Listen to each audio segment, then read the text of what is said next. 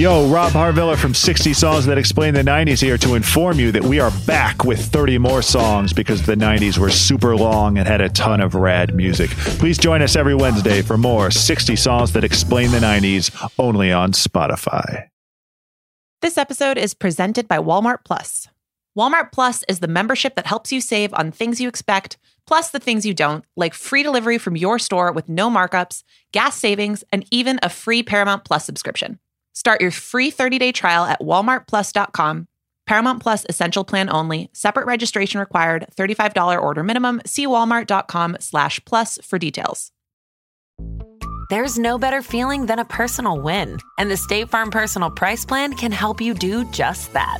Talk to a State Farm agent today to learn how you can bundle and save with the Personal Price Plan. Like a good neighbor, State Farm is there. Prices are based on rating plans that vary by state. Coverage options are selected by the customer. Availability, amount of discounts and savings, and eligibility vary by state.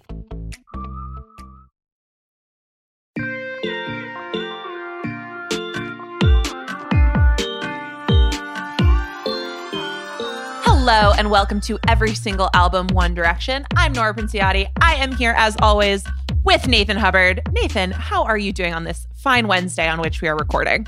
I'm exhausted. We had Oh, to go through a lot of stuff for this podcast. That's A true. That's very true. A lot of stuff because we are here to talk about Zayn. We're going to talk about Louis. We're going to talk about Liam. We're going to talk about as much as we possibly can without accidentally doing a three hour podcast.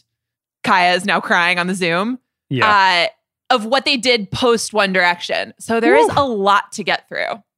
Let's do a quick rundown just so people sort of know what we have to pull from here of the big picture of what all these guys were up to from late 2015, early 16, uh, 2016 until now, just so people know sort of what was up for grabs here. So for Zayn, Zayn releases his first album, Mind of Mine, in March 2016. March 25th second to be album- exact. Place that is so bad, so dirty and rough. In the better days. We know, which we know. Icarus Falls is his second album, comes out in 2018. It was supposed to come out in 2017, kept getting delayed. For the rest of my life, Nobody's Listening was his third album. That came out in, in 2020. No, you might not feel quite the same way, but I love you. Ton Do we of call the yellow tape an album? Like just a couple of basically rap songs, an album? Be quiet, Papa said so. Call me Zaddy on my dad floor. Nice silent while you mad though. It doesn't count. I don't think it's an album, but it was sort of like a three song little EP surprise release. And that was in 2021. Zayn's got a whole bunch of collaborations, singles, stuff that comes out through all of the album cycles. So, all of that we can talk about. He, outside of music, has a rather tumultuous relationship with Gigi Hadid. They break up, they get back together. They have a daughter in 2020. They break up again last year. It's all very dramatic. So that's Zayn. Louis puts out a bunch of singles. You can be who you were, who you become. and was also on the X Factor as a judge. He was the winning mentor to Dalton Harris in mm-hmm. 2018. See,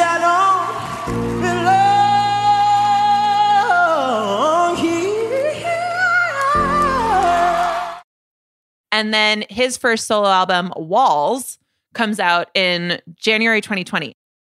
But these high walls they came up short. Now I stand taller than them all. Nathan, Walls debuted at number nine. Yes. This was like kind of a surprise to me when I went back and and checked into this a little bit more. We're going to have to talk about this. Yes. We're definitely gonna we're gonna talk about walls.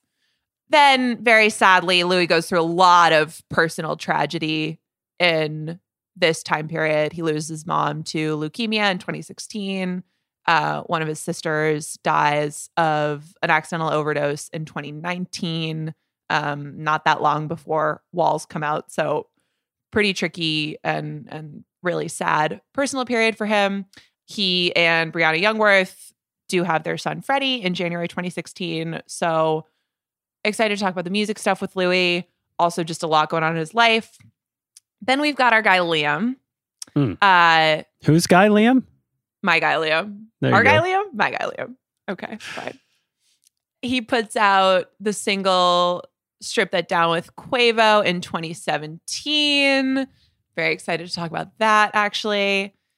There's a bunch of other stuff here and there. Uh, he and Zayn both have songs that appear on various Fifty Shades of Grey movie Yes. soundtracks. Um, but Liam has For You with Rita Ora. Breathe me in. Your kiss on lips. Made of ecstasy. Can I tell you something, Nathan, that I Uh-oh. discovered in the research process for this episode that I just like need to discuss? Okay. Okay. So that song was, I believe, for the Fifty Shades Freed soundtrack, which is the one that has Didn't see uh, it. I didn't I've seen I saw the first Fifty Shades movie on Valentine's Day, the year that it came out with a bunch of friends in college. Uh, needless to say, I was single at the time. We had Good a great time. work. Mr. Grey will see you now. that's not the soundtrack that the Zayn's. This is not the soundtrack that that Zayn and Taylor's song is on. No. However, what? the like big budget single for this soundtrack was the Ellie Goulding song "Love Me Like You Do," which is Right. a bop, by the way. yeah, good song. So love me like you do. La la, love me like you do. However, there is a bonus edition of this soundtrack that includes Jamie Dornan covering Jamie Dornan, who plays what's his face Grey, Yeah, uh, the guy, the guy. covering Paul McCartney's "Maybe I'm Amazed." yeah. Maybe I'm a lonely man who's in the middle of something that he doesn't really understand. What? What's wrong with that? How did that happen? I don't know. It's like really weird. how It's did they make a third one of these? I mean, how did, how did this become a trilogy? okay, it's like very that's sort of my reaction to now, just looking back and being like, these are good songs. How did they have the budget for this? Yeah. The Fifty Shades franchise was a pretty big deal in the moment. But was it as a movie? I mean, a lot of people saw those movies. The book was a big deal, but like, did the movies really? I mean, I didn't even get to the third.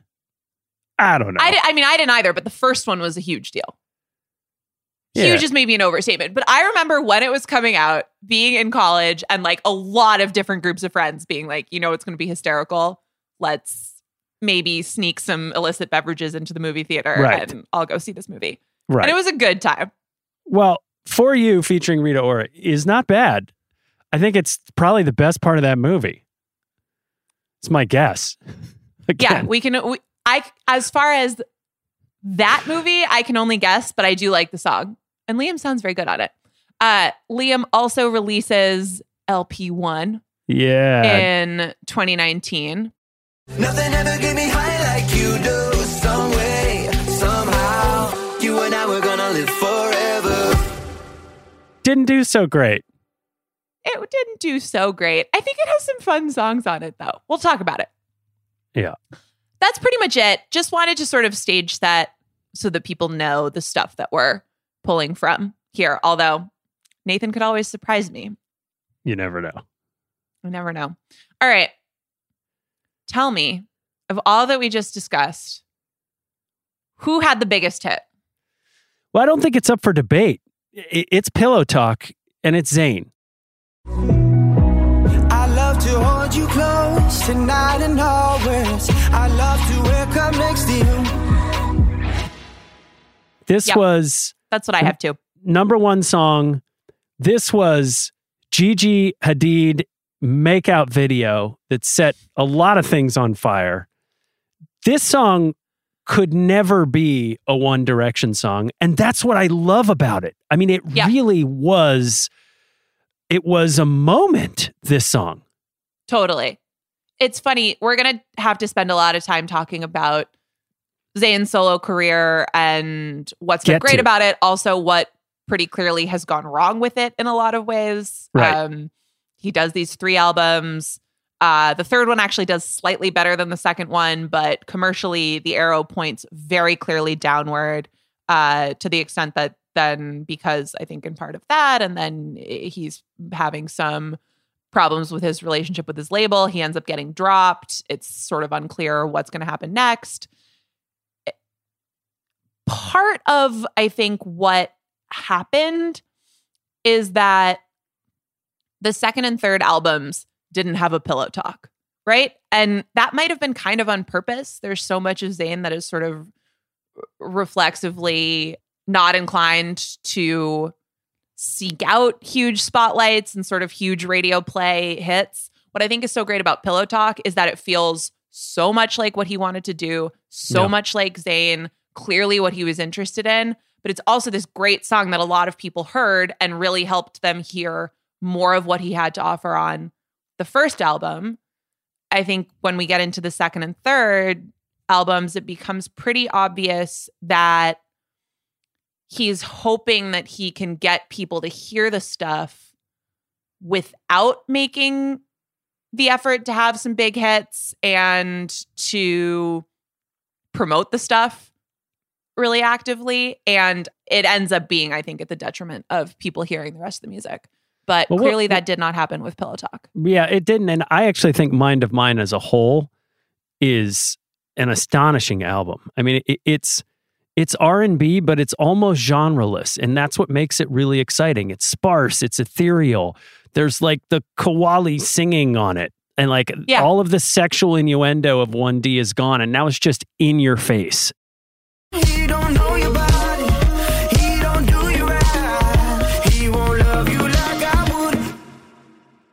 And Yeah. you can see why he wanted to leave the band. Again, this could never be a 1D song. And he took, I think, 46 songs or something and whittled it down to this album. And it flows, even though he worked with a bunch of different producers, like it flows from one song to the next. I mean, the whole thing is a vibe. This song stands out, but it's it's not the only song that's worth listening to on this album. I mean, this is a real piece of art for me. Totally. And his voice carries it. I think especially Mind of Mine is probably the the best example of it, but I think he tends to do a very good job of mostly using his instrument in these different ways that really highlight the strength of it. Now, I think sometimes when the songs are weaker, it's actually because the production really muddles it. But even on like the song Flower, जब तक इस मोहब्बत का when he's Oh, it's which incredible. it- it's just unbelievable to hear him doing that sort of warbling and, and yeah, it's it's blending just like the unbelievable. Pakistani roots with the Indian music his father used to play. Like it's just this beautiful. So you can you can almost hear like the call to prayer in the background. yeah, no, it's it's really stunning. And it's the type of thing that like clearly there's sort of some there's some darkness to the Zayn story arc that we've talked about a bunch. And I keep getting reminded of that just hearing how great of a voice he has Yeah. because it really is this spectacular thing. And when it works, it really, really works. Pillow Talk is what I had for the biggest hit two. Nothing else in here hits number one. Was there anything else that you thought about making an argument for? I mean, look, I, I think strip that down featuring Quavo is a big song. Quavo! You know I love it when the music's loud, but come and strip that down for me. Yeah, yeah, yeah, yeah. I mean, I don't like it, but it sounds like you have some thoughts. I kind of love it. Do you really? I kind of love it. It's his. I- It's his. I'm out of one D. Like they all have. I'm out of one D freedom songs. You know I used to be in one D, now I'm free. People want me for one thing, that's not me. Can I? Can we just skip to best song so that I can just like be completely out of control for a second. Okay. So, Liam, I love you. This is like the most Liam love that this is the most out of control Liam love is that I am choosing for the best song out of everything that no there is to offer. way. The Strip That Down Nevada remix. Come on. So put your hands on my body and swing that round for me, baby. You know I love it when the music stops, but come and strip that down for me. Have you been so drinking? good. No, it's Have you been sipping like on to. Bacardi and Coke?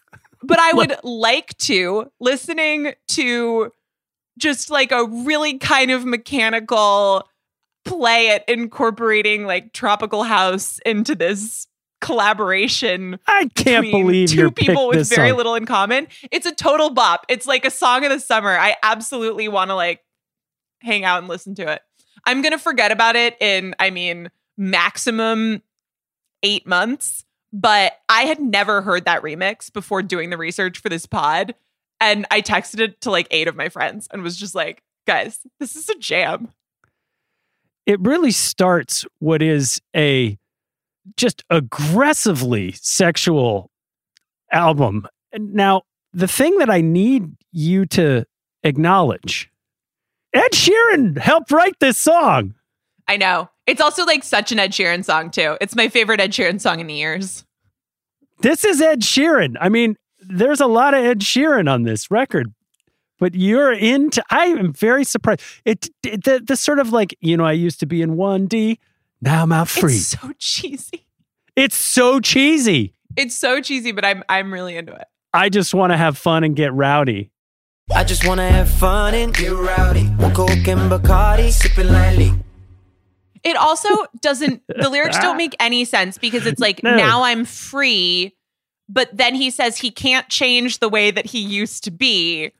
So Yeah. we have conflicting uh statements on our relationship with the past, whether it's something to escape or something that stays with us eternally.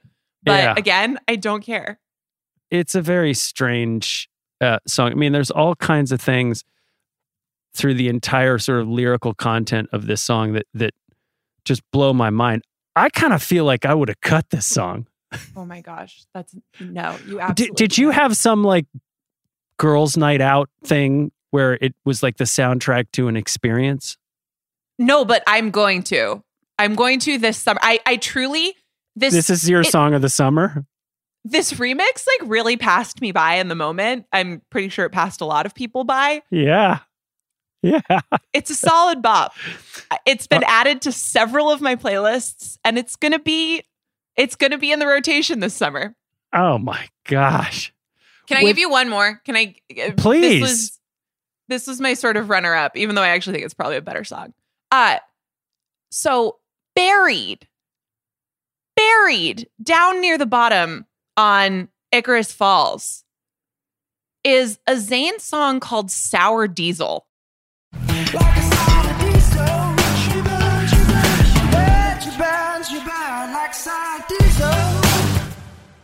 Oh, you like sour diesel? That holy crap, I think is so good.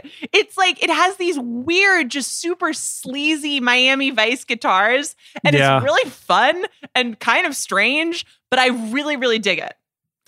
Well, it's okay. Uh, look, on Icarus Falls, I think Dusk Till Dawn is awesome. But you never be alone. I've been with you from dusk till dawn. I've been with you from dusk till dawn. I love Imprint.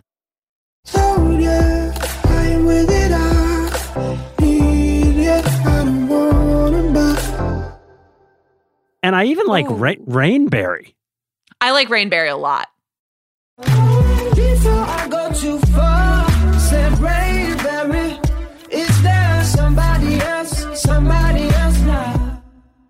But I what, we'll come back to the Zayn stuff because I actually think in the Zayn catalog there's really a lot to like. I, I just can't believe that strip that strip that down is your choice for best song. If you're gonna pick a best Liam song, for me, it's familiar with J Balvin.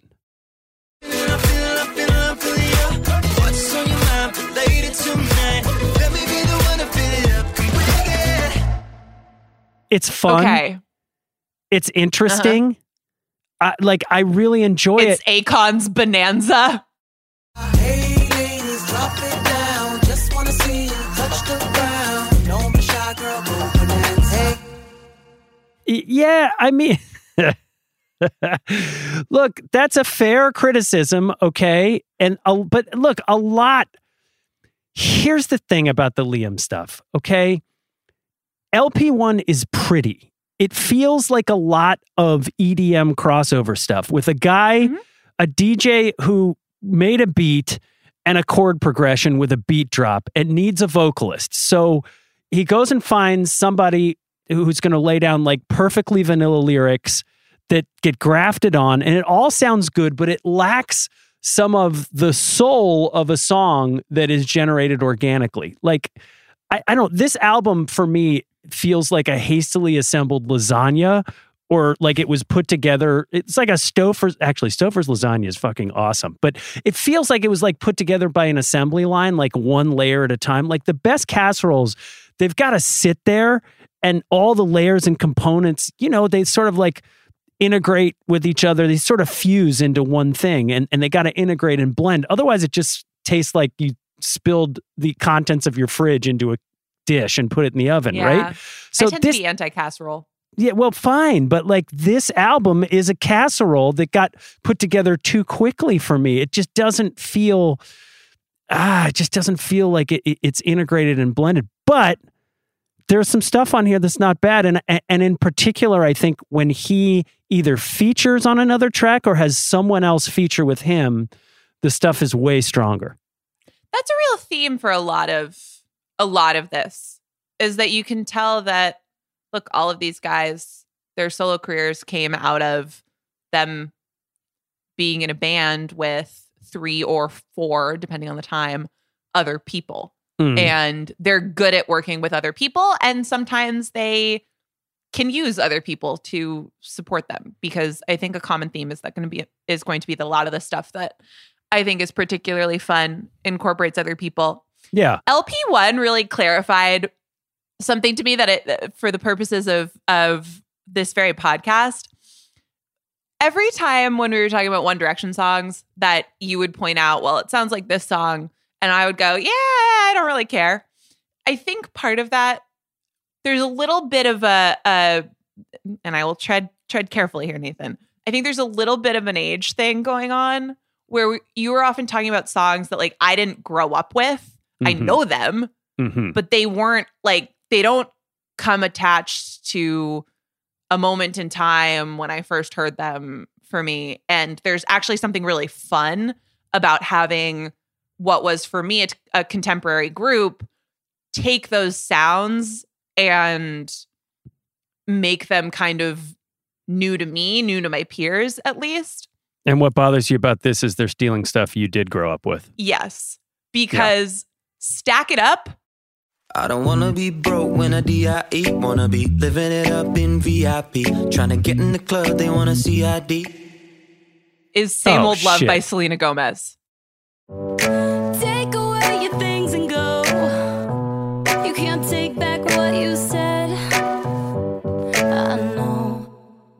Eat shit, Ed Sheeran. Sorry, Ed. Um, Hips and like, don't lie. I hope your hips don't lie. Unless they're lying with me. Is hips don't lie by Shakira. Apparently. I'm on tonight, you know my hips don't lie, and I'm starting to feel it's wrong. and it's it's so. I had to like really take a, a good look in the mirror because when I was I was listening to it and going like, "This is that song." I'm so upset. And just thinking Yeah. like, okay, I guess Nathan had a point. Um, like "Live Forever," which he did with cheat codes, is kind of a fun song, but it, the beginning of it especially sounds a lot like First Date" by Blink 182. Jaded, faded, self medicated. I didn't know I was waiting for you. Let's go, don't wait. This night's almost over. All of this was getting me in ways that Do you think that's a- very few of the One Direction comps like really great Yeah. me. Yeah. Do you think that that's a clap back at Zayn just by titling it Live Forever? Maybe. I don't wanna live forever. Cause I know I'll be living in vain. It's like, I want to live for, I don't know. There's a little shade in there for sure. Is there anything else on that Liam album that you think I like? I mean, Midnight isn't on the album, but it's a single that he put out with Alesso. I, I really like that song. I just wanna lay here, fall into midnight, and fall right into you. I like that song. I- I don't like it anywhere near as much as For You. I think the guitars on For You really make it for me, Okay. and they sound great.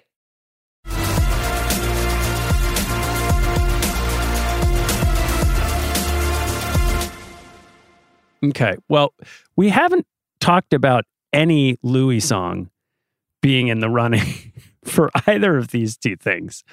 And I want to challenge a little bit on that because I, I do think that, like, the Louis songs, it took him a while to get an album together, right? Yep. And he put out a couple of songs that to me felt like he was rebelling. He does the Just Hold On song with Steve Aoki, which to me is like meh, although it, it was relatively big hit for him.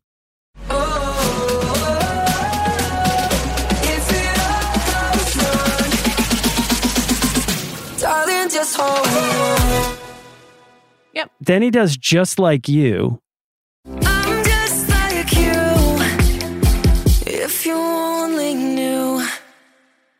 which is totally the I'm out of 1D song. I mean, he literally has a, it's the guy from the one band, cigarette in my left hand, whole world in my right hand.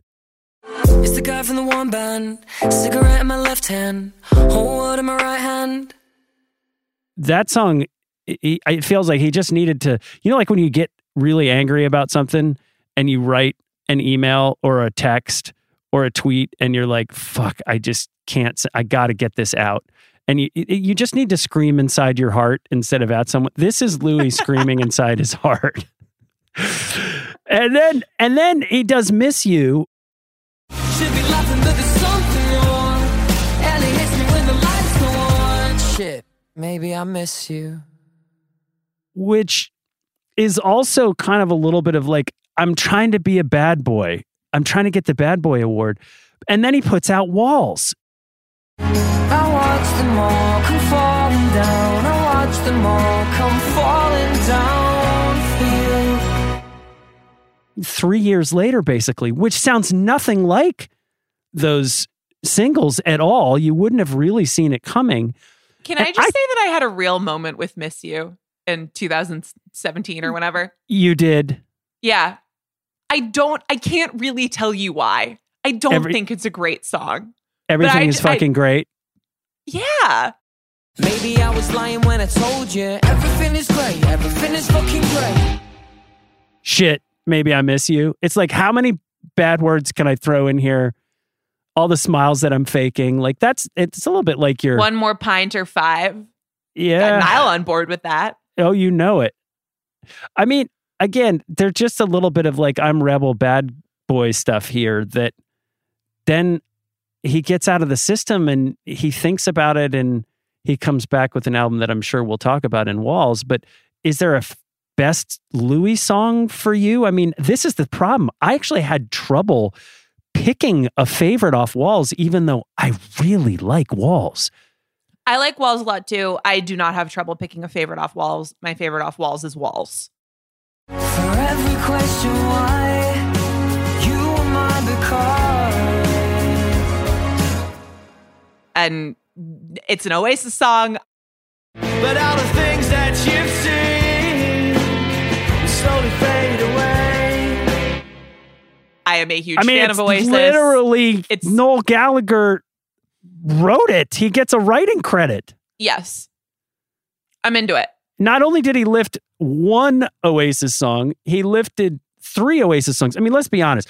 Walls is lovely, but if we wanted to know what love child between Oasis and One Direction would sound like, this is their Britpop baby, right? Yes, but Nathan, I do want to know what that love child well, sounds like. Well, then look no further than Walls because and Louis allowed me to hear it, and I like it. I like Lu- it very much. Louis is doing his best Gallagher impersonation vocally on this thing.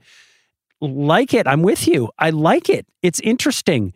It also makes me wonder if Louis is like Linda Perry or something. Like Linda Perry, you know, she was in Four Non Blondes and she had the hit song, but the vocal wasn't quite there. And then she turned out behind the scenes to be one of the best pop songwriters of a generation. And I sort of feel that way about Louis when you listen to Walls. You can hear all of the great things from One Direction, right? You can hear in Always You, the chorus there.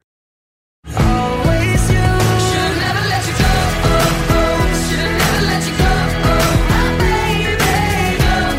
Oh, oh, oh.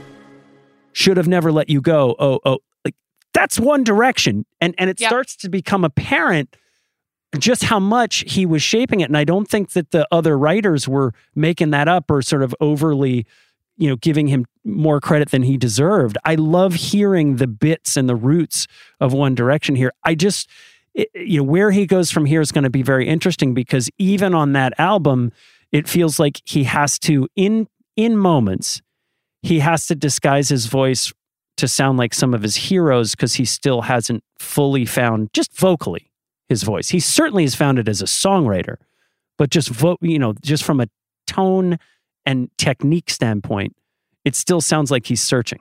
Yeah, no, I, I I'm with you, and I think sometimes on walls you can hear songs as, oh, well, like is how much is he growing? Because some of these songs sound like One Direction songs. I mean, I think Defenseless is just like I can hear One Direction. Singing Is that, why I like Defenseless so much?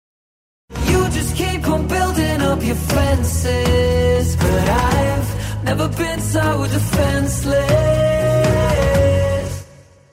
Probably. But when you reframe it and remember that this is the person who got more writing credits throughout the One Direction discography than any other band member, it's kind of like, does this sound like a One Direction song? Or is it just because One Direction songs sounded a lot like Louis songs and maybe we didn't realize it while it was happening, but it was true? I really like the song he did with Bebe Rexha. Back to you.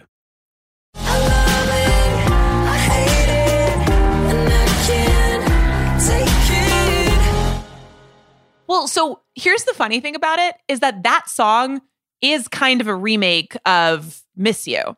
Very different production, but there's some structural stuff of what it sounds like that seems like they were kind of like, well, let's try this again. Should be laughing, but there's. And it hits me when the lights go on. Shit, maybe I miss you. I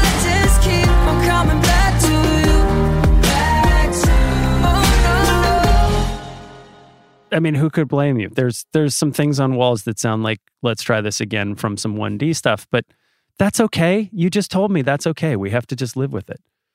I'm living with it. I like that song too. Yeah, I, th- I I think it's I think it's super strong, and and I do want to come back on best song though, because there's some things on the Zayn albums. Like, I, I hate that he called that album "Nobody Is Listening" because it was like the worst cell phone ever. It- that's Yeah. exactly what happened. But Tightrope is amazing. We are who we are when we're alone. Baby, I'm ready any minute with my phone. Tightrope It's a great is song. one of my favorite songs in his whole catalog. And Icarus, by the way, had 27 songs. So there's a lot to choose from with Zayn. I love She. She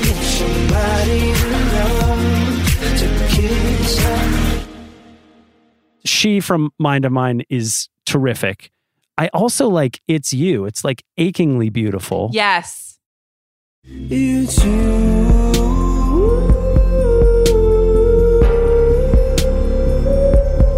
It's you. I love that song. I am a sucker for that song. And it's funny because I think I, I- we give Zayn and should a lot of credit, uh, especially on Mind of Mine, for how good of a, a statement affirming his decision to leave the band it was because it was music he could not have made as Right. part of One Direction and it was No really way. good. Yeah. However, There are a few moments where, first of all, he continually surprises me by how much he uses guitars. Okay. Like twice a Zayn album, there's a song with a lot of guitars on it, and it's just like it comes out of nowhere. And Yeah. usually I like those songs. Yeah. And then also when he's super croony, You there's mean a like little fool for a little you bit of that whatever? legacy. Yeah, stuff like that. There's a little bit of the the boy band legacy there that I think is cool. He might not like it, but I like it.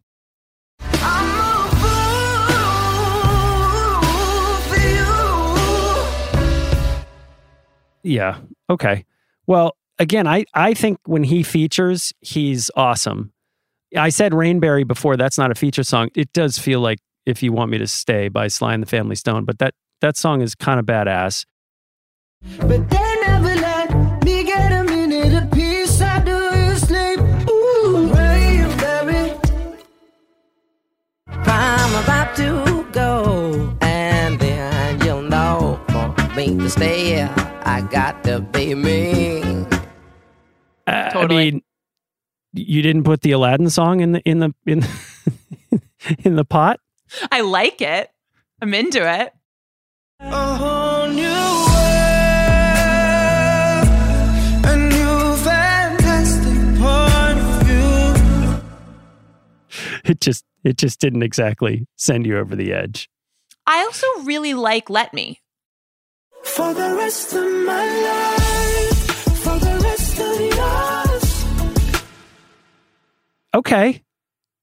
I just I have trouble with the first line. Sweet baby, our sex has meaning. It just I can't That's get fair. past it. That's fair. Sweet baby, our sex has meaning. There's a little bit like, you know, that doesn't sound this album I mean, we should talk about this album. It, it the first one felt effortless and Yeah. flowing and free and all that ethereal sonic goodness felt authentic and natural and here it just feels forced it feels like at times on icarus falls that he's trying really hard Well, and clearly he was trying really, really hard because first of all, this album is an hour and a half long. 27 way songs. too long. It is 27 songs long, and it got delayed over and over and over again. Apparently, because he was first of all just writing a lot, but also going back and forth over what was going to be on the album and what wasn't. So there's a real sense that they were at certain points sort of trying to squeeze water from a stone here. And let's talk about what we would cut for a second, or at least Okay. let me make this this case, Yeah, which is part of my what we would cut. There is a really good album on Icarus Falls. Yeah. If it had been built around, I would argue, let me, For the rest of my life. there you are, There you are, there you are. You're there with open arms. Sour Diesel, Bet you bounce, you bound like side diesel. Entertainer, Never seen you coming. I'll tell you, darling. Good Years for another ballad situation, I'd rather be anywhere, anywhere but here. Rainberry. I like Fingers a lot. Cause my fingers ain't working, but my heart is. If you wanna let me know where you are, here. and then the collaborations. i like flight of the stars I go where you go, go through Armageddon, cold, I got you. Okay. Okay. There's just, it gets lost because this album is twice as long as it should be. And there's just a real glut of mid tempo vibiness at the top that I really wish somebody had gotten through to him and said, this is a, this is a bad choice. there were lots of bad choices here and you are exactly right i mean my what would we cut we'd cut a lot of this stuff it's too much content it's just too much content i mean in the run up to this he put out a beyonce cover Me, myself, and I, that's all I got in the end. That's what I found out. and he's he's putting out all these singles and all these things. It's too much content. This is the lesson of Taylor Swift, Nora. She figured out that when she dropped the re-release of Fearless, that it ate up everything that Evermore could have been. And guess what? The streaming numbers showed it. So when everybody's like, well, why is she so quiet? Why is she going away? Well, because this is exactly what she did between the release of Fearless and Red, when she had a full lead up and a campaign that was focused on and put out Red as its own distinct thing. Bang! The streaming numbers were huge and it crushed the old version of Red, and Red Taylor's version is killing it. It's the same lesson here. You can't put out just too much shit because it all steps on everything. And then you don't get a moment if, as you rightly pointed out, there isn't the hit. When your stuff is 27 songs of vibes, it's not going to resonate as much as a 10 song sort of concrete thing could be. Mind of Mine, he got away with it because it was new and fresh. This one didn't. And it wasn't work. 27 songs. Right. Right. and particularly it's 27 songs long and i would I, I think the the glut of filler stuff that isn't as compelling tends to be on the front half of the album Oh, yeah. and natural. other than Go away. totally Feels so natural, natural. Where we come together. Totally Common. i don't, don't you know you're fucking beautiful? Didn't haven't we touched on this exact thing before in I don't know, a One Direction song?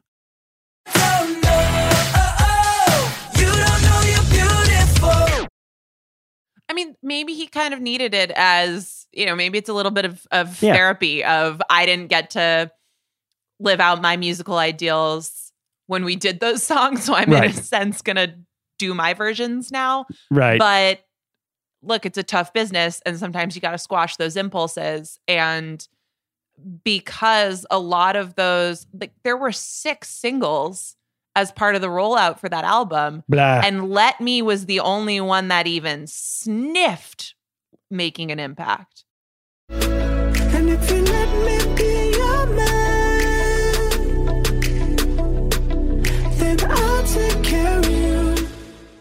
So Yeah. by the time the album's actually there, it There's just kind of like, yeah. thudded. There's and good stuff in here. You're it's right. a bummer because there's really good stuff there. There's good stuff. But like, why are we putting out me, myself, and I on Twitter? Like, can we put out an acoustic cover of one of the songs? I, I don't know. It it doesn't it doesn't make sense to me, and it feels like, uh, you know, on the one hand, in the the TikTokization of music that's happening during this time means albums are less important than ever. And you can get away with releasing individual songs. People are consuming music in smaller bites. And so some of the, hey, let's just put out a single and go, put out a single and go. It kind of maybe worked a little bit for Liam. It kind of maybe worked a little bit for Louis. For Zayn, there's just so much. And the saddest part about it is this man is an artist. I mean, he really is of all of them. I feel like Yep. this is he's the tortured soul. He expresses it through his art. He is he expresses it through his body. He expresses it through, you know, his visual art as well. It just feels like he left the band and did not have the best direction, if you'll pardon the pun, around how to manage the career. And he maybe rebelled so much against the notion of touring, against the notion of a concise album, as you said, against the notion of a hit, that it undermines what is really interesting and compelling art. Yeah, and just of promotion, right? Because I think he, I mean, even he did not do a lot of press. There's a he does an interview at the Fader before Yeah. Icarus Falls come out, Right. Comes out where it's it's really close to the end of the album cycle, and uh, the way that it's written is that they just sort of randomly call up this reporter and say, "Hey, Zayn wants to do an interview now." Right. as part of it, he talks about his distaste for a traditional promotional cycle and says that he's not into it. He thinks it's sort of phony and he would much rather people hear about his stuff by word of mouth. Well, that's awesome. But if it doesn't work, then you're out of options. Yeah. And it seems like he got the the harsh end of that dynamic a little bit.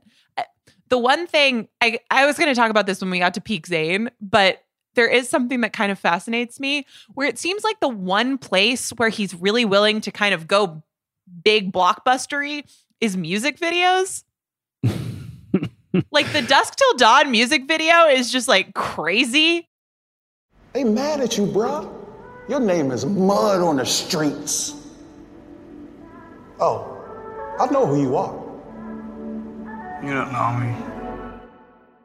It's a very fascinating exception to the rule there where like the still got time music video has a monkey and an alligator and the the animal people got upset about It was about like it the it Steal was- My Girl video. Same Right. thing. Like, okay, what did we got a whole petting zoo in this video?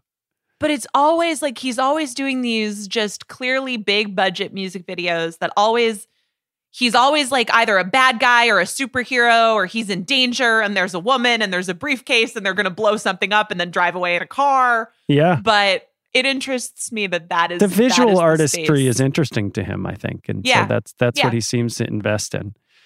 I mean, well, so I think we're in violent agreement around what we'd cut from Zayn. Are there things that you would cut from Liam? oh boy are there things that i would cut from liam look we it's know all I the solo Liam. stuff. no It's the not. I mean, it's the stuff where he's No. not collaborating. No, no. This man has done two Christmas songs that are crimes against humanity. Oh come on. We have to get Liam out of Christmas. Look, I agree. I mean, look, I think Naughty List is just good God.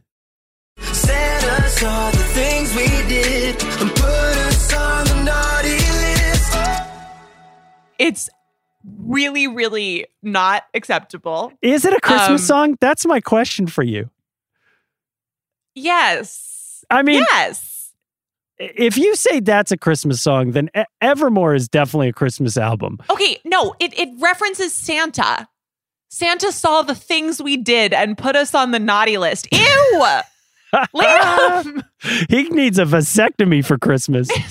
also, like, uh, this song was with Dixie D'Amelio. Like, what are we doing? And it gets weirdly tied to the album because the album comes out in December and it it becomes quasi emblematic of it. The other Christmas song is not good either. And it's Hmm. particularly not good because it's called All I Want for Christmas. Cause all I want for Christmas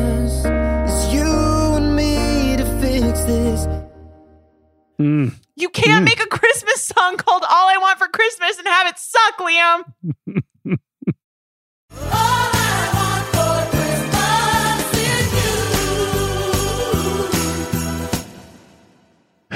These guys will never learn. It just doesn't. I don't know. I I agree that that should be cut. That's fine. I- if you want to cut I that, love Liam, but I just want him to leave Christmas alone. look, it takes a lot for you to throw stones at your guy, and I'm proud of you for being uh, at least wise enough and, and eyes wide open enough to cut that stuff. I mean, what about Louis? I mean, Uh, Liam. Liam, I just, I just, I think the stuff. I just look. No one loves being in the club more than Liam.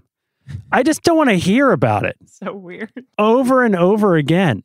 It's enough already. You know I love it when the music's loud, but come and strip that down for me. Yeah, yeah, yeah, yeah. I think that's fair. I think I I'm I'm more receptive to it because I have so little interest in being in the club myself Mhm. that hearing about it through Liam is like the closest that I'm going to get. So, It's just a little Justin Timberlake light for sure. me. That's fair. That's fair. That's fair. Jimber Timberlake. for Louis, Kill My Mind, which is the first track on Walls. Hmm. You kill my mind, raise my body back to life. is not my preference. And I would cut it for the specific reason that I just do not think his voice sounds very good on that song. I don't think that the production does a, an effective job of supporting him. And it's unfortunate to me because I do really like Walls and I think Walls has a lot to offer. And I don't think that that was like a great note to start it on. Hmm. Okay. I like the song. I, I don't mind the album. I mean, I, if you're going to cut something, it's got to be just like you. I, I just, that song is terrible. It's Louis Tomlinson singing, I feel the same as you do. Same stress, same shit to go through. I'm just like you if you only knew. I mean, it really is a therapy song, isn't it? Yeah, I feel the same as you do. Same stress, same shit to go through. I'm just like you. He was going through a lot. Uh, it, it's just it's not very good. But I, I I just wish he'd scream that one into his heart again. Doing a lot of screaming into our hearts today. Why not? Collaborators, most important. You tell me. Well, for Zayn, I, think it's Gigi Hadid. Oh. I mean, I think that the Tough scene. arc of that relationship is reflected very deeply in his music.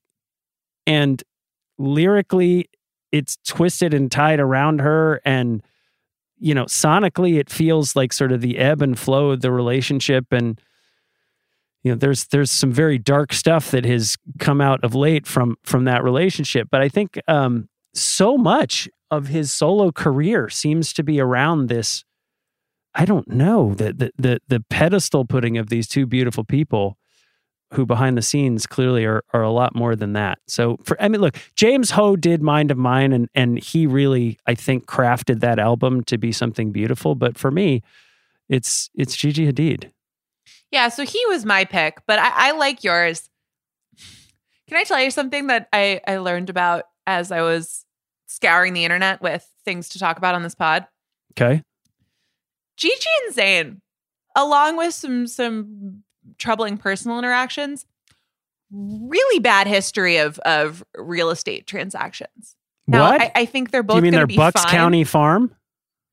Well, so I think, but they that that still is. A thing? I think so. Bucks She County? Pennsylvania? Yeah. just a lot of taking a lot of houses? losses. I don't think on purpose, but uh, they bought a place or Zayn bought a place near her place in New York, sold at kind of a loss. Same thing with some place in LA. Like, I think they're both going to be fine, but tough scene. Not real estate investors. Yeah, just not That's great. right. Not You- great choices. You can't be all things to all people. I, I will say I say, suppose, but like Manhattan real estate doesn't tend to. yeah, it's hard to I lose know, money man. on that. I mean, maybe during the pandemic, but Zayn and? Jared Kushner. yeah. All right. Well, um, what about Liam? Well, so I like your I like your call. I had gone with James Ho for Zayn Yeah. just because I, I think that his work, both as a co-writer and as a producer, was clearly really meaningful on both Mind of Mine and Icarus Falls. And also just the fact that he had most notably worked with Frank Ocean on Channel Orange and, Yeah. and had won a Grammy. You can hear that sonic influence all over Zayn's stuff. And I think there was a real legitimacy that came from that partnership too.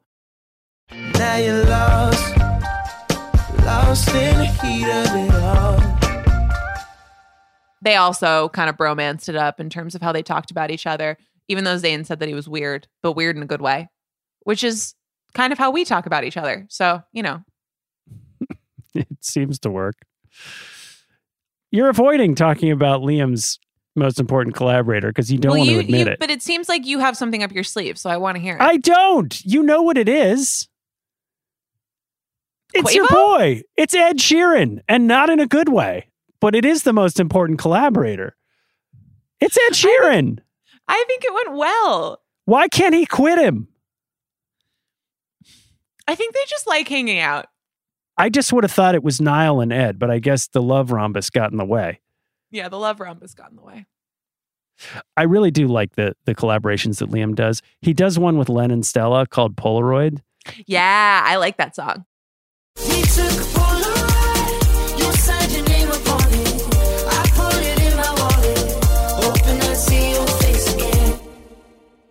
She is a star. You should hear her cover of Every Time You Go Away with Kevin Garrett. Every time you go away,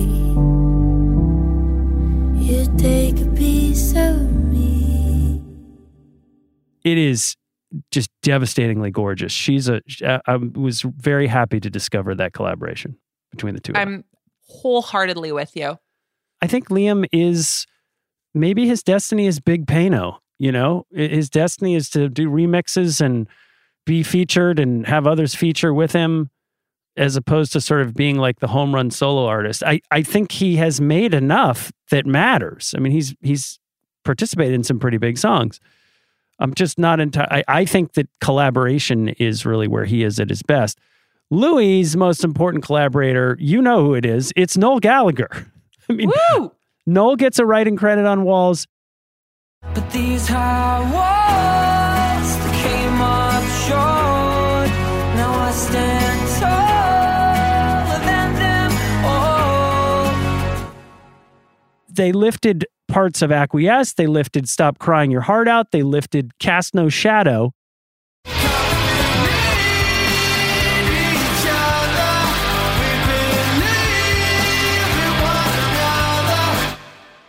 And the rest of the album basically features the voice of the Gallaghers in the microphone that Liam is singing into, or that Louis is sing- singing into. It's fine. It's totally fine. But I do think that, like, to not even joke about it, it's very clear that this band had a massive impact on Louis. And Yeah. it makes me think sort of retroactively about what we heard in the last three 1D albums and how much of that was rooted in Oasis songs. And of course, like you and I could go through a million Oasis songs and be like, it's the fucking Beatles. Let me show you all the Beatles songs that they stole from. Yeah, but here's the thing is that Oasis also ended in some ways too soon and in some ways uh absolutely soon enough because, there wasn't a homicide committed between the members. Yeah, because they were an absolute train wreck. However, there were Oasis songs still left to be written if only they could have um, had And that's what completely different personalities and done way less drugs. So, if the only way that we can get the unfinished business of Oasis is as channeled through Louis Tomlinson, then that's fine with me. I agree. I do sort of wish that all of the passive aggressiveness that comes out with Louis and Liam and Zayn post 1D, where they sort of slip in a lyric here or there. The Oasis guys just fucking punch each other in the face. Like they just they they just mauled out and they recorded it. Like you can hear True. great recordings of them just fucking hating on each other. Right, it's not about you though, is it? Well, let's go back to that. It's the music. It's the music. Let's go. Music. Music. Music. Music. Music. Music. There's something cathartic about that potentially. I don't know. Anyway, I do think that Louis, uh, because if it's not Noel Gallagher, to be honest, I think it's like Louis is his best collaborator. Like he really shines here and shows you what was rumored. We've already given him his flowers, but he gets uh, he gets very little credit for what he did in One Direction because his name is amongst six, seven other guys on every single song.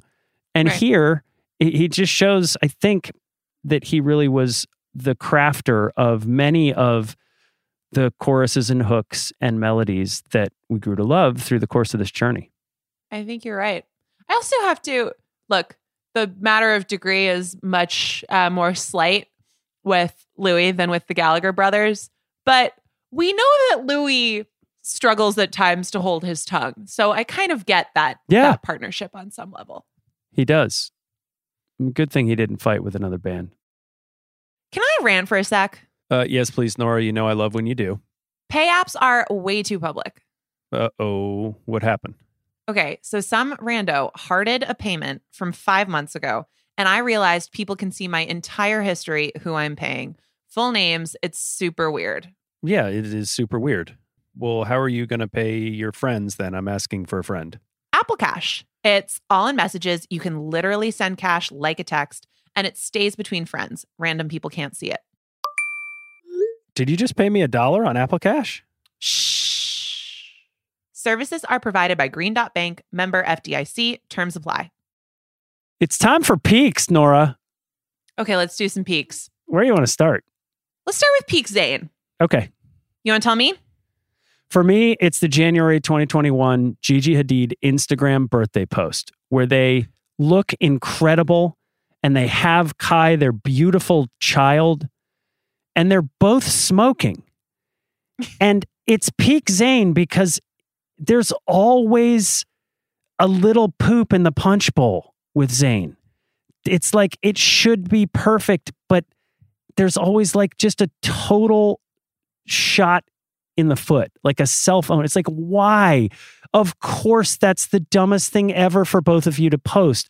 You're going to get shredded. It doesn't look cool. The fan base is not going to be like, what are we doing? And then otherwise, wow, they're together. Look at their baby. They look great. They, they're, uh, it just was a mess. And that to me is kind of the story of this post 1D career where there's so much beauty and cool and artistry there. And then it's like, God, did nobody sit there and go, don't post Gigi Hadid hitting a vape in, with her baby in the arms? It's a perfect choice. It's you really can't get through a Zayn interview or profile, a few of them as there are, without some reference to him smoking. Yeah. And it's always just this like I, I get it. Clearly there's there's tension with the handlers and the PR people where he's not necessarily the most cooperative or responsive, but like no one is successfully either him or anyone who works with him being like, "Hey, this is a bad idea." Yeah, he's not the Marlboro man. He's not like I don't know, like it's not it doesn't need to be his personal brand, right? You're a singer. Ugh. Anyway, mine was kind of a tie between just the fact that he does like he absolutely abhors doing publicity, um, Right. which leads into I chose the Nobody Is Listening album cover. Um, oh, the cover or the title? well, so sort of both. There's like a real Zayn juxtaposition in the cover and the title because Talk the to me. title is this just I, I think it's a bad choice it's this total self-own it's sort of unnecessarily whiny about everybody around him doesn't want him to succeed and they don't get him hashtag real music and blah blah blah blah blah meanwhile he does the album artwork himself Right. he's like really taking it's sort of like painstaking and he has an idea and he puts work into it and he's exploring what he wants to do as a visual artist incorporating that into the album cycle and it's really really cool he will never be the mind of mine cover because little baby Zayn is just like so adorable i want to pinch his cheeks Baby Zayn with But- the tats. it's still really cool. And there's something very frustrating about this guy who has so much to offer who just can't quite get out of his way. And I it's the poop in the punch bowl. it's it is again the poop in the punch bowl. And just for context, I might have said this at the top, but um after all of the success of Pillow Talk and Mind of Mine, Icarus Falls ended up peaking at number 61, and then Nobody is Listening ended up peaking at number 44. So, like, this is a pretty precipitous drop into the punch bowl. Yeah. Sorry for that image. It is. And you can't help but believe that what's going on in his personal life is contributing to it. And and to be clear, these albums came out before the, you know, alleged domestic incident with Gigi's mother. And Yeah. so there was enough happening in the management of his career, the way he was presenting himself. I- Look, I also just will say, like, he uses the word fuck a lot in the music.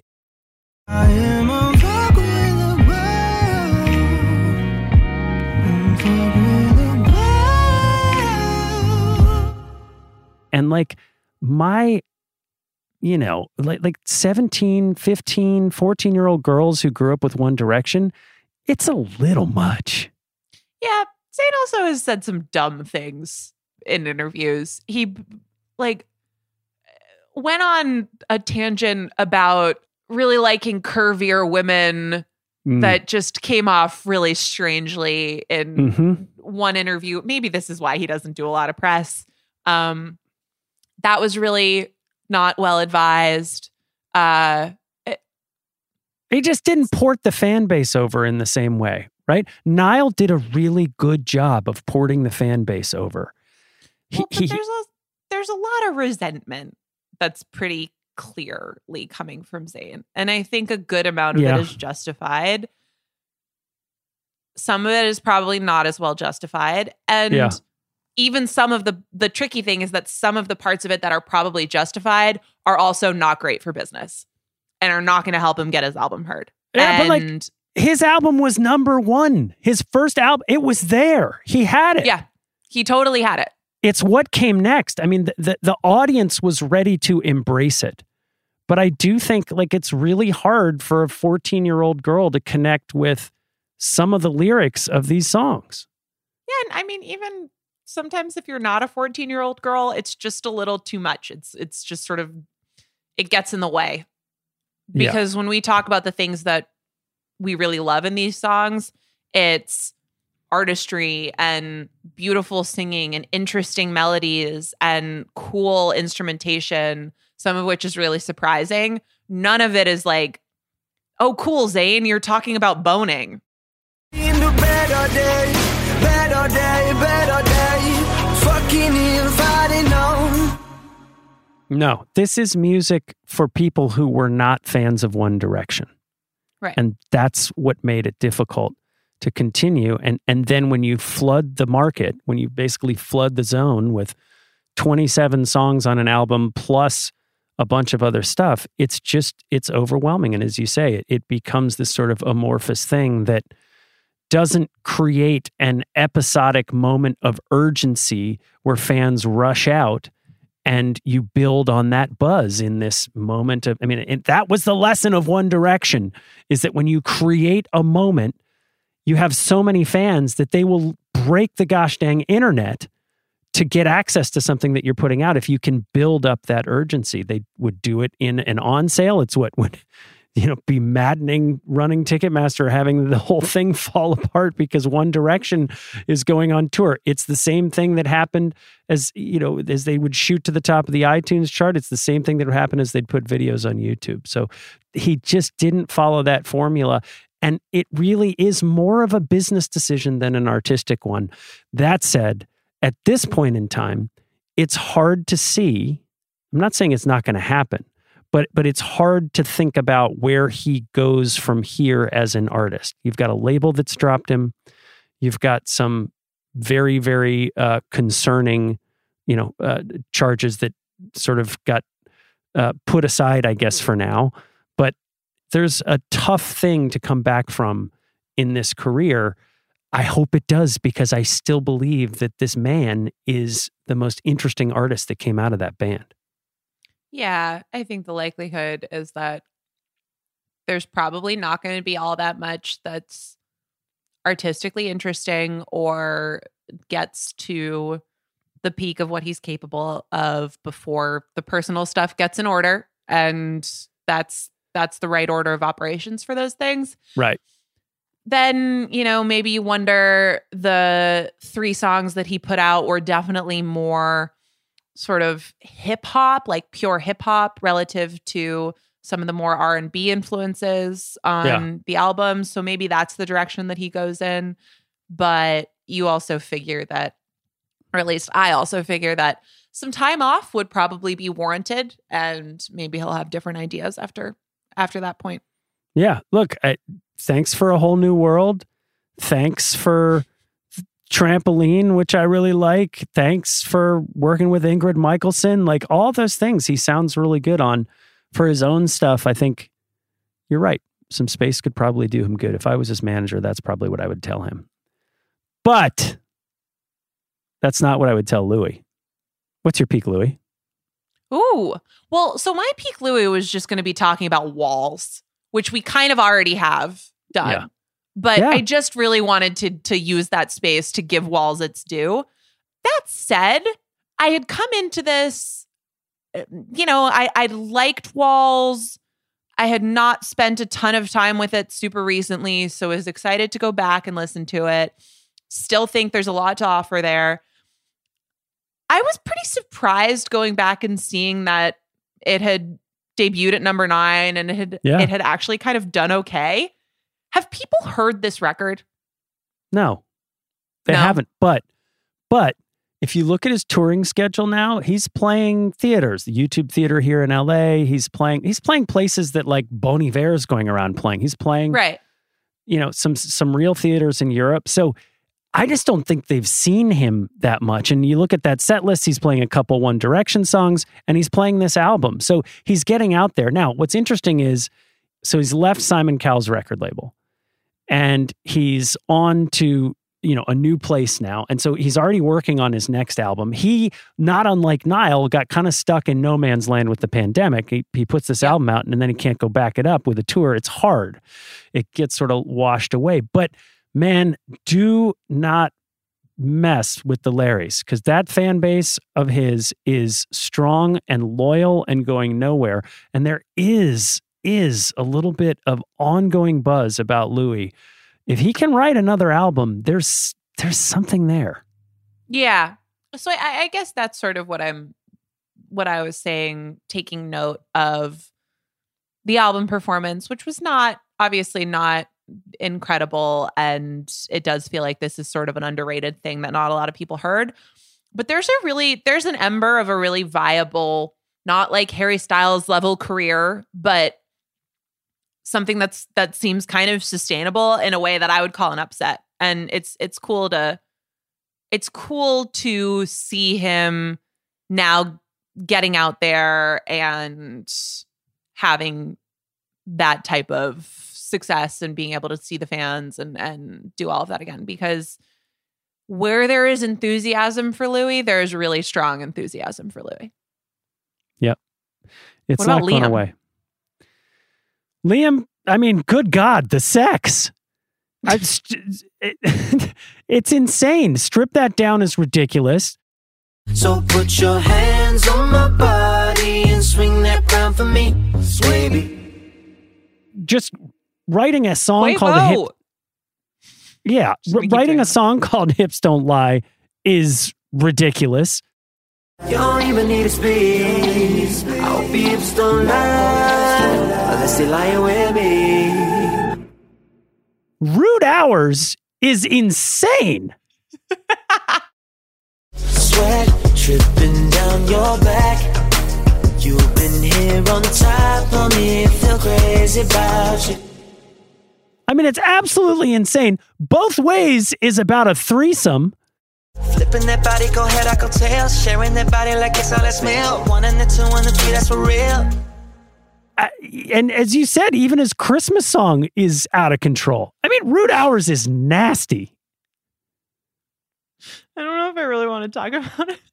Meet he me in the to par- be so responsible. he's your guy. I mean, here he's just off the rails. Meet me in the parking lot. Might be a bad idea. I'll probably do your ass in the car. Meet me in the parking lot. Yeah, might be a bad idea. I'd probably do your ass in the car. That's the first three lines of that song. It's not acceptable. It seems to be very acceptable because there's a lot of people who are participating in this. This is not a song about fair. a person or an album about a person. These songs are about lots of people. Yeah, I, I don't know really what happened with Liam. Somewhere Oh, around the you year know what happened. Well, sure, but like somewhere around the year 2016, this was my peak Liam. He decides he no longer smiles in photos. Like any Hmm. photograph of Liam Payne from the year 2016 onwards, He's he like Kanye. doing blue steel. Yeah. Like he is just doing blue steel. It is He's looking so you weird. dead in the eye and saying, Hope your hips don't lie unless they're right in my bed. Unless they're right in my bed. Weird, Liam. I don't know, man. He, As he a just Liam stan, decided. it's concerning. Uh, concerning. We're six years into this shit. This is it's it's Coke and Bacardi sipping lightly, mind you. Yeah, it's not great. Also, whatever the heck happened after the Oscars after party with the changing accent, like, get it together, man. I also felt there were three losers in one fight. He didn't know, being Chris Rock. He didn't want to do what he had to do, being Will Smith. And she did nothing, uh, being Jada. And it's a very yeah, thing. he's a piece of work. There's no doubt. Speaking of pieces of work, Nora, we slightly altered a category for this all encompassing basket of a podcast. Are any of these Oh, songs yeah. in collaboration with Taylor Swift? Yes. Uh, yes, indeed, Nathan. Uh, Zayn and Taylor collaborated on I Don't Want to Live Forever. I don't wanna feel wherever. I just wanna keep calling your name.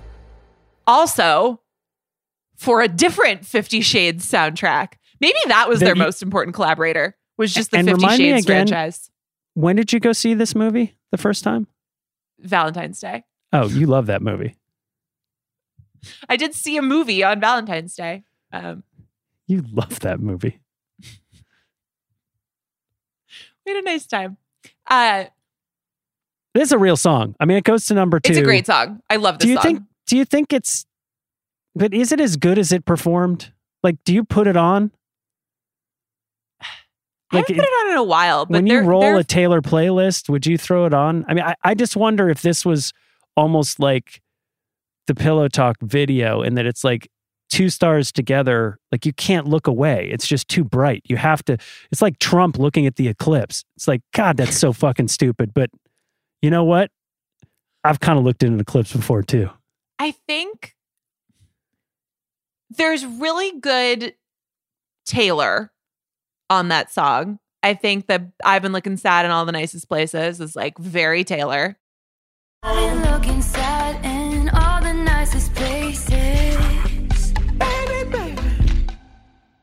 It Mhm. very much works. I'm very into it. So I think we get not the best of her, but we get like real varsity level Taylor Swift on that song. We don't have cottage core like braided Taylor Swift on that song. No. It's it's kind of the last before she migrates into that anyway. Yeah, no. This it's much more slick than that. Um Zayn is good.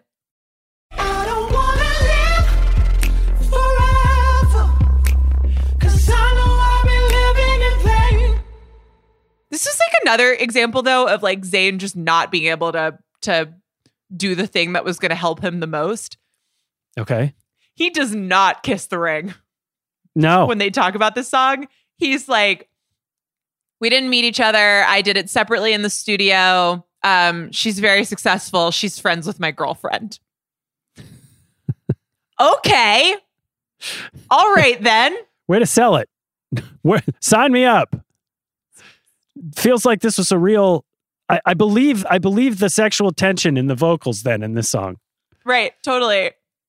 I'm so sorry that this incredibly successful song burdened you thusly. She has such an interesting relationship with each of the members of this band, doesn't she? It is Like- really true. She brings Yeah. out Niall on tour down the catwalk. Linda, would you be excited if I told you that Niall Horan is here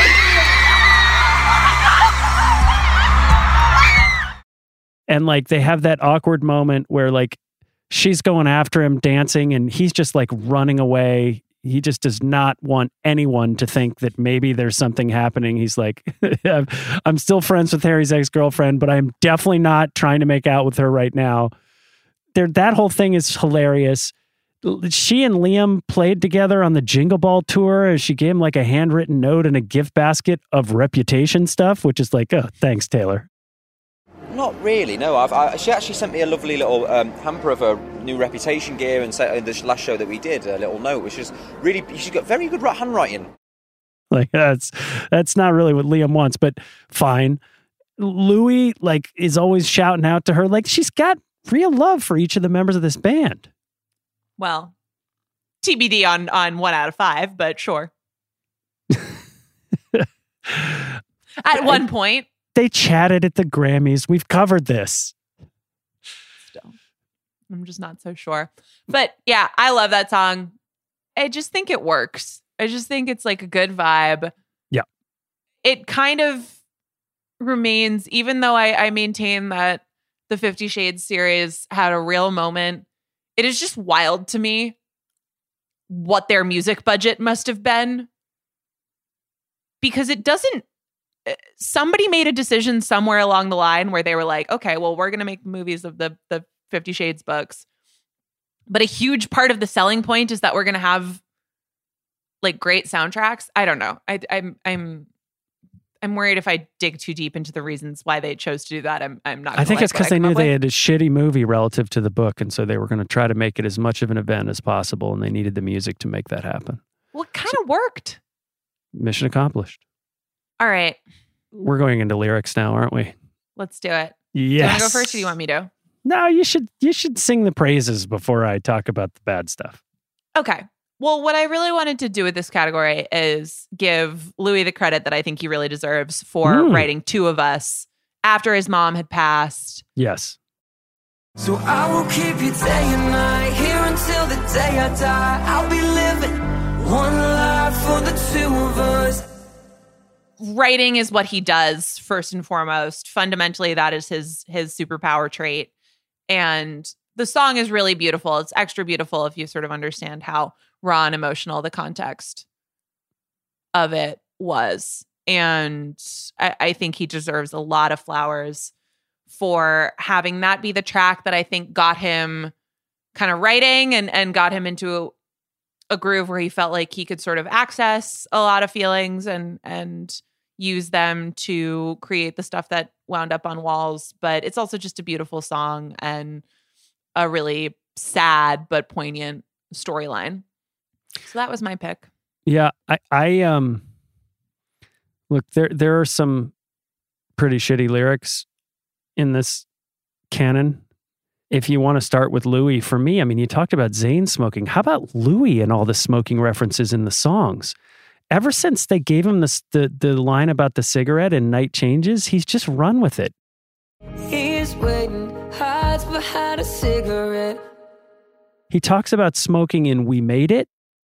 Waving to the hard times. Smoke something, drink something, yeah, just like the first time. He talks about smoking in "Just Like You." It's the guy from the one band. Cigarette in my left hand, whole world in my right hand. He talks about smoking in "Always You." He it goes on and on and on. Waiting to wrap your legs around me, and I know you hate the smoke without me. And. It's a thing for him. yeah maybe it's it's just like a little bit less of a thing in the uk It just eh, keep it out of the songs, boys. I don't yeah know. no I, I feel the same way Yeah. I totally feel the same way. Although I guess we know from the the incident with Zayn that Louis is not exactly good about not describing smoking things. Yeah, that's fair. It- it- not the best at it. Uh, for Liam, it, it, it's from Rude Hours. I mean, I actually, I actually like the song Rude Hours. I actually think it's good, but there's this part, there's this moment where he says, like, he's just being so nasty. And then he makes this quick stop for a public service announcement where he's like, let's be safe tonight because we both been drinking. Let's be safe tonight, we've all been drinking. now let's get back to I'm going to probably do your ass in the parking lot. Like it's such a ridiculous, like contrived, like uh, you know, nothing to see here. It's like I don't know. I it, I wish I wish this song, the parts of this song, I, I just wish he'd rewrite because I actually love the melody and I love the music, but it's just so out of hand. And then to pretend that like, oh, somebody A and R came in the room and was like, uh, Liam, could we, um, could we, you know. Can we just maybe add just a little disclaimer? Legal's a little concerned that you are advocating for uh, uh, uh, sex in all kinds of places, and do you think you could just put a disclaimer in there uh, that that maybe you know could keep us from getting sued? And he was like, "Fine, because we've both been drinking. Let's be safe tonight." It's the worst part of all the boy band stuff where they look at the camera like, "Girl, I trust me. I, I, you're safe with me." I, just I I can I can't even really acknowledge that song. It's my pearls are just a little bit too clutched right now. It's Yeah. it's too I- much. I, and I don't mean to do a lot of pearl clutching on this stuff, but I mean it's like it's heavy duty. It's no, it's bit. way too much. It should not exist. It should be it should be blasted into the stratosphere along with Just keep the melody. Just keep the music. Totally, Let- totally. no, I, go- I agree with you. There's something on that song that sounds else. good, but you have to like, uh, like Some when I watch TV shit. that I think is scary. I watch it like with my hands over my eyes. Uh, whatever the That's musical you- equivalent yeah. of that is, I need it for that song. It's way Yeah. too much. Yeah, especially with Liam being your favorite. And but there is that there's a it's a little it's a little overly aggressive. Like the Zayn song "She Don't Love Me." Uh, I think I know she don't love me. That's why I fuck around. Think I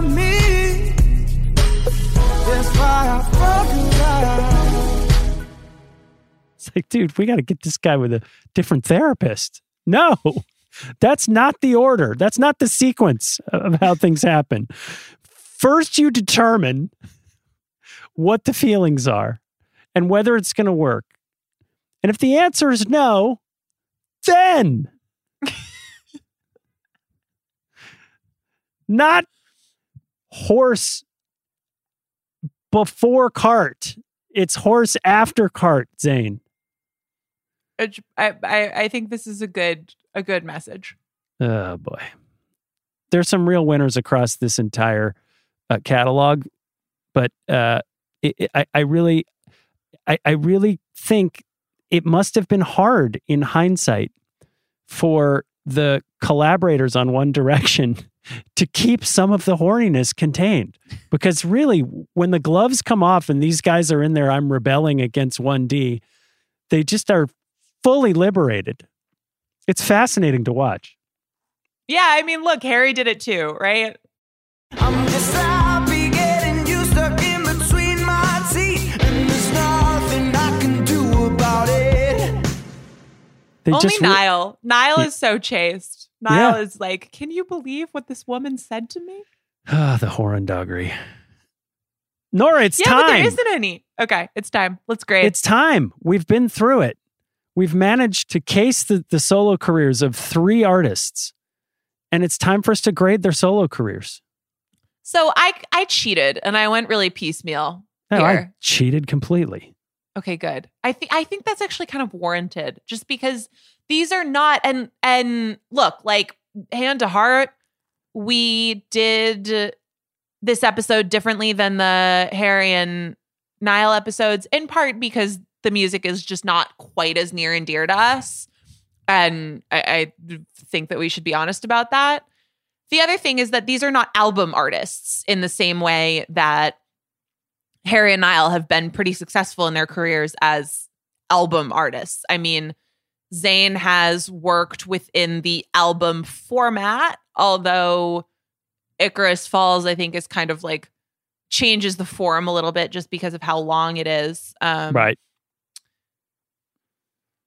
But these are kind of there's like a piecemeal nature to the stuff that we're talking about here because it's it's all kind of like coming out at different times and we wanted to be able to include the singles and blah blah blah blah blah. So I used that as an excuse to look at this and say that Zayn has some A songs, Mm-hmm. kind of a D trajectory, and and D sort of album rollouts. Mm-hmm. Walls is like a sneaky B minus, but that actually probably means that it's still underrated. Okay. LP one is is kind of a C, I think. C for club. That's what I gave Yeah, it. C for club. C for in the club. But there are a couple like solid B pluses in the Liam discography. Uh, and then the most shocking good grade is an A minus to the Fifty Shades soundtrack franchise. They really won this podcast. They really won the pod. Unbelievable. I like that Ellie Goulding song too. I you've said that. I mean, I She channeled all the energy from being part of the love rhombus. I think there's something about that. I, I it's it's interesting to me that you can handle the Fifty Shades of Grey raunch, but you can't handle the Liam raunch. I think you're I think you're seeking it in one and and averse to it in the other. Yeah, I don't know. we well, need to get I, you I with also Zayn's got like old therapist. properly intoxicated before seeing Oh. first movie. Well, so did Zayn on almost every song, according to him. Uh, look, you're right. I, I'm completely with you. I mean, Zayn for me, I, I can't even give it a letter. It's just like a sigh. It's just like a oh. It's just it's an art. He's an artist, and he's fascinating to watch for all the reasons that we talked about on this podcast. There's so much there, and I just hope he finds a way to crystallize it and use it. Uh, Louis gets a let's see because again the larrys are unshakable and this tour is building momentum and like you said this album debuted at number nine he's gonna get a look or two and he's rewired his career now to go after it with a second album i have a sense that he may be better as the songwriter and a, and a contributor and therefore maybe he needs to, to to be sort of a collaborator. I feel the same way about Liam, but for different reasons. Liam, to me, has made some interesting stuff in his collaborations. He just seems a little bit Timberlake light when he's out on his own, and I think he's able to channel his best stuff as as Big Pano. So, you know, I still think that these three guys have very interesting work ahead of them. It's what they do from here. That is a lovely note to end on. And we still got some stuff to do from here, don't we, Nathan? We got a lot to do. This has been every single album, One Direction. As always, I'm Nora Princiotti. He's Nathan Hubbard. We will be back on Monday where we're going to wrap up a bunch of stuff that we've talked about throughout this entire series. And we're going to have a really fun game and There's a game coming. and a surprise guest. A game and a surprise guest, Nathan. Lots to look forward to. Is it Niall? It's Niall. You can't promise the people Niall, Nathan.